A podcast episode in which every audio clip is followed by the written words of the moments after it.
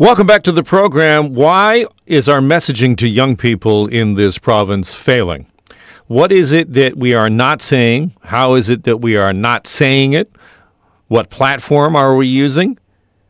Is it even possible to convince young people to stay away from parties at private residences or cottages? We've heard examples of that. People, uh, young people in cottage country for the summer, just all getting together at big parties and we've seen the numbers continue to tick back up. And so, what is it that we need to say, and how do we need to say it? At the beginning of the program this hour, I talked about the lack of communication flair that we have in this province, especially when it comes to our top doctor. For example, our top doctor, Dr. Williams, yesterday was talking about a incident that happened in Texas where a young man had said, I think coronavirus is a hoax and I'm going to a party. And then he got the disease and he ultimately died of it. A powerful example. Here is how our top doctor relayed that story. As we've alluded to before, we've heard of cases where there have been so called similar parties down in the states, and we've had a 31 year old die who basically, before he died, said, I guess it was a bad idea. And it was a bad idea. Now, contrast that with the communication style in British Columbia, where the provincial health officer there, Dr. Bonnie Henry, is a bit of a rock star. Yesterday, Dr. Henry said that when it was asked, What's your level of concern about the number of cases in, British Columbia right now, between 1 and 10? She said, About 102. To talk further about Dr. Henry and how she communicates with her province because I'll tell you, when she talked yesterday, people stood, sat up and took notice. Not only in British Columbia, but right across this country. People noticed. And we don't necessarily have that here. But to talk further about what's happening in British Columbia, I'm pleased to welcome to the program doc, uh, Dr. Richard Zussman, Global News BC's reporter. Uh, hello, Dr. Zussman. Yeah, I wish. I'm a long ways from that. I do listen to Dr. Henry a lot, but I haven't got the credentials quite yet, Al. um, Richard, how why was uh, the doctor, the good doctor, Dr. Henry, uh, so concerned with what she was relaying yesterday?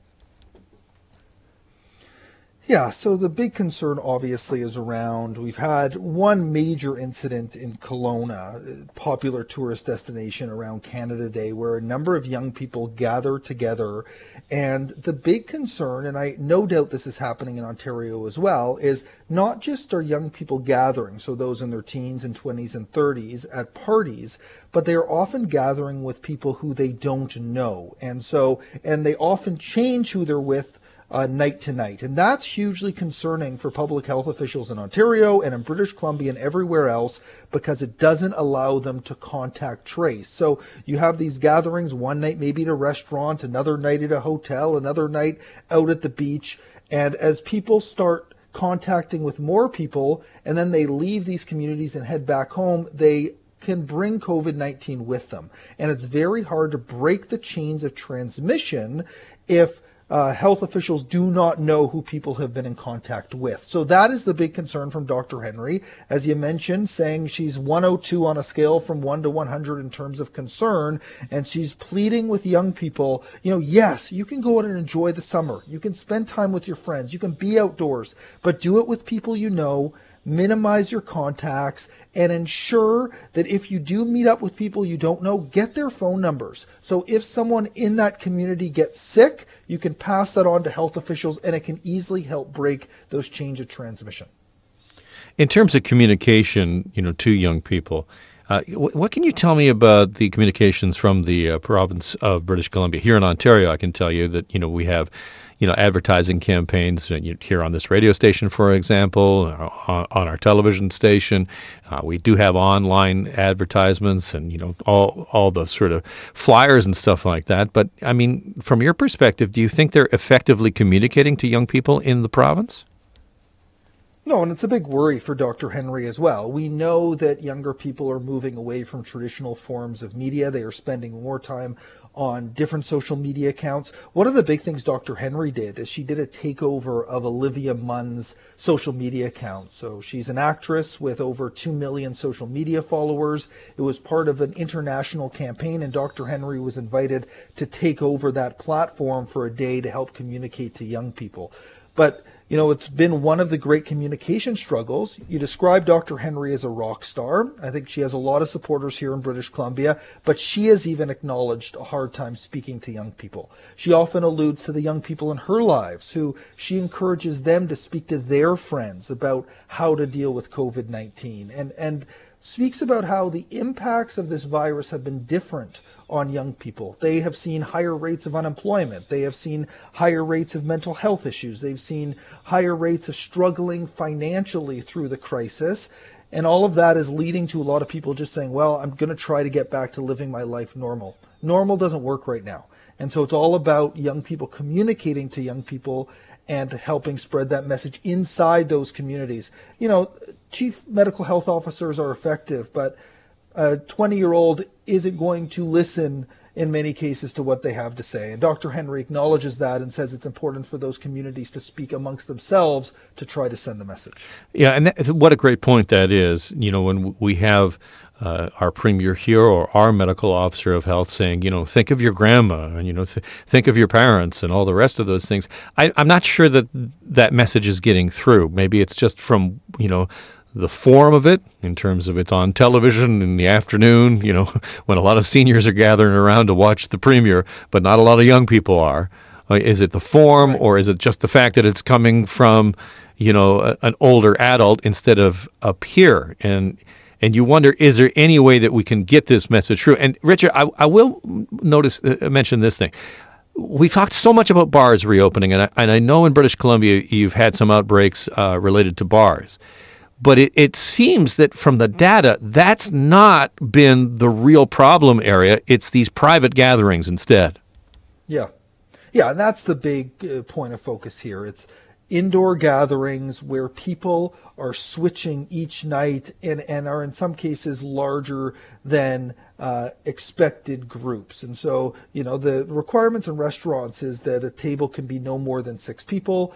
In some cases, we're seeing tables spill over, which is something that our chief medical health officer has pushed for it not to happen. But yes, it's those smaller gatherings that are the issue. And one of the things early on that Dr. Henry spoke to is trying to figure out maybe we have a text message alert, or maybe we start focusing our communications budget provincially on Instagram or TikTok, or going to where young people are to speak to them. And we've seen some of that shift here is a is an acknowledgement by Dr. Henry that we need to go to where the people are. So the next step is going to be working with uh, hotels and here in BC, houseboats and cottage rental companies about uh, speaking to their clients around how they are to behave. And that's a tough thing for industry to do, Alan. You know this. Like, industry's been hit so hard by this. You know, these cottage rental companies need the revenues to survive. They're looking at a year that's going to be unlike any other. They need customers to come, but the province wants it to be yes, the customers can come, but they need to be there and they need to practice this COVID safety that we have, have been working through here in the province and across the country. You know, uh, I, one of the things I like to do is I like to annoy my wife by um, proposing travel that we're not going to possibly do. Not, po- not, we're just not doing it. Uh, and one of the things I constantly say, because this is actually what we were going to do this year, is we were going to go to Tofino. So we were going to travel, and we were going to come to British Columbia. Uh, are you seeing much travel in BC? Because obviously, you know, each and every summer, you know, the province is overrun by tourists from all around the world. What's it like this year? Yeah. Yeah, so it's been a massive drop off, obviously, in international tourists. The tourism industry here today sent out a press release about 30 minutes ago asking the provincial government for more than $650 million as a bailout to help the industry. So obviously, the industry is decimated by what we've seen, and, and that's mainly due to the border restrictions. American travelers make up a big chunk of travel, but also travelers from Ontario and everywhere else in the country come to beautiful British Columbia, and, and people just aren't coming because of concerns around COVID. But we are seeing record breaking travel inside the province. And yes, we've seen a tick up in numbers in the last few weeks, and our curve is no longer flat, and all of that is concerning. But the government is still encouraging British Columbians to travel BC and do it safely. Unlike you, I may be lucky enough to go to Tofino this summer because I live on Vancouver Island, and we may have the opportunity to travel here. Did did we just cut him off because he was gloating over going to Tofino? Is that what happened? we just uh, lost uh, Richard, not Doctor Zussman.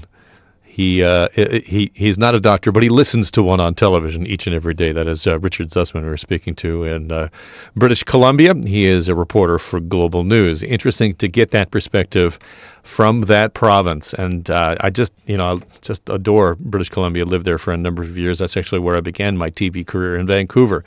Um, so I, I know it well, and you know I was really excited about being able to go there this this summer. And at one point, I was like, well, maybe we could just still go, but obviously that's that's not something that is happening. But interesting to hear him talk about that province recognizing recognizing the communication issues with talking to young people, and I have not heard that here in Ontario in the same kind of a forceful way where there's some real acknowledgement that you know what part of the problem is we're just not talking correctly to young people. And I think there's some questions of whether or not young people are going to listen anyway.